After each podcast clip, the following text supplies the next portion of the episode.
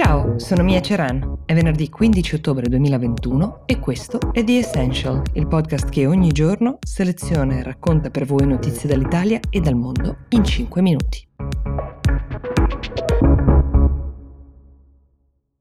Ieri vi ho parlato delle nuove norme, quelle che riguardano gli ingressi al lavoro con il Green Pass, però vi ho anche segnalato il malcontento di molti lavoratori. Secondo le stime sono 3 milioni e 800 mila i lavoratori non vaccinati in questo momento e che non intendono vaccinarsi, forse neanche sostenere il costo di tre tamponi a settimana, quelli necessari per andare a lavorare con le certificazioni.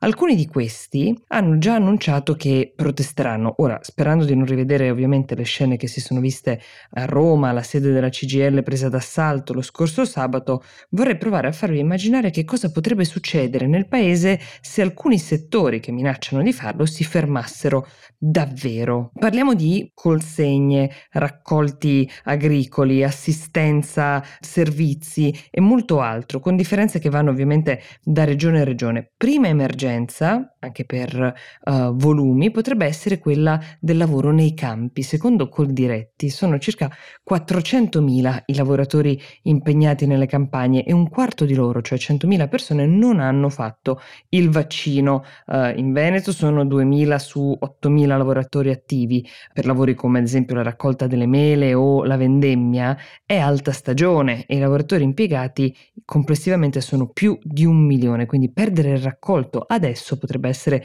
fatale per questi settori e anche per i nostri consumi banalmente. Se amate le mele, ad esempio quelle della Val di Non o della Val di Sole, vi interesserà sapere che due terzi dei lavoratori impiegati nella raccolta sono stranieri e molti di questi lavorano stagionalmente nella Val di Non, vengono dalle dell'Europa dell'Est, se sono ad esempio vaccinati con Sputnik, non viene loro riconosciuto il certificato verde. Per questa ragione in provincia di Trento si sono organizzati allestendo un hub dove ci si potrà vaccinare con Johnson Johnson o fare un tampone rapido senza pagare per cercare di garantire la raccolta e se le mele Fuji potranno essere raccolte dipenderà da quanti lavoratori senza Green Pass si recheranno effettivamente in questo hub.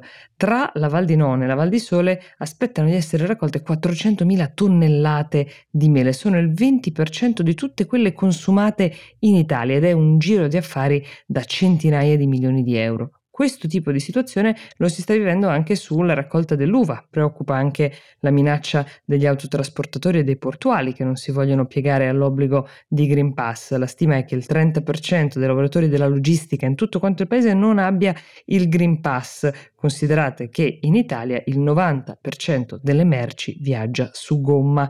I porti non sono da meno. A Trieste il 40% delle 950 persone impiegate nelle varie attività portuali non è vaccinato, a Genova la percentuale invece scende al 20%. Sono in controtendenza i dati che vengono da Venezia e Napoli, dove i lavoratori con Green Pass sono il 90%, addirittura il 97% di vaccinati tra i lavoratori portuali di Palermo. L'alluminio è un altro comparto dove cresce la preoccupazione per le conseguenze.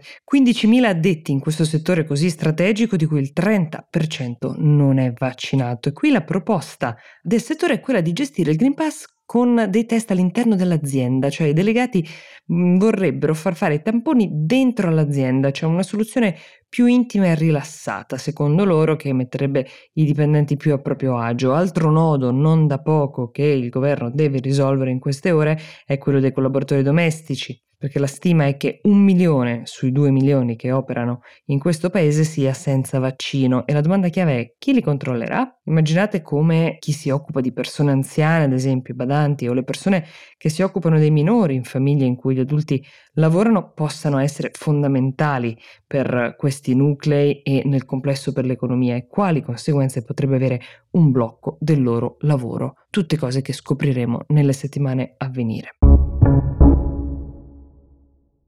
Altro tema che riguarda tutti noi, e ne abbiamo parlato diverse volte in questo podcast, è l'attesa per quell'impennata dei prezzi delle bollette. Delle ragioni abbiamo detto, però veniamo alle previsioni e alle possibili soluzioni che l'Europa doveva cercare. Pare che siccome le stime dicono che il rincaro durerà solo fino ad aprile, quindi per questo inverno, si stia rimandando alla ricerca di una soluzione definitiva che si potrebbe trovare solo con una riforma vera del settore energetico e delle modalità di approvvigionamento approvvigionamento.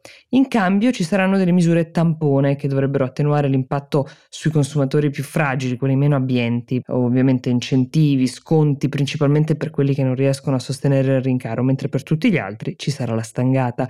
Come sempre in Europa si creano delle fazioni, quindi i paesi del sud a questo giro chiedevano una riforma del mercato energetico, quelli del nord invece considerano la crisi un fattore temporaneo ed erano contrari. La Commissione europea ha scelto la via dell'attesa, mentre l'Unione Europea monitora le scorte di gas. Per ora pare che lo stock copra il 20% del fabbisogno anno e che ce ne sia sufficienza per arrivare alla fine dell'inverno. Italia e Spagna avevano anche proposto un acquisto congiunto di stock di gas, opzione però per adesso non considerata praticabile. Grande preoccupazione per le scorte che arrivano dalla Russia, anche se nei giorni scorsi Putin ha garantito che il suo paese fornirà tutta l'energia necessaria all'Europa senza usare il gas come arma di pressione nei confronti dell'Europa e c'è da sperarlo perché un piano alternativo per ora, nonostante tutte le buone intenzioni legate anche al Green Deal, ancora non c'è.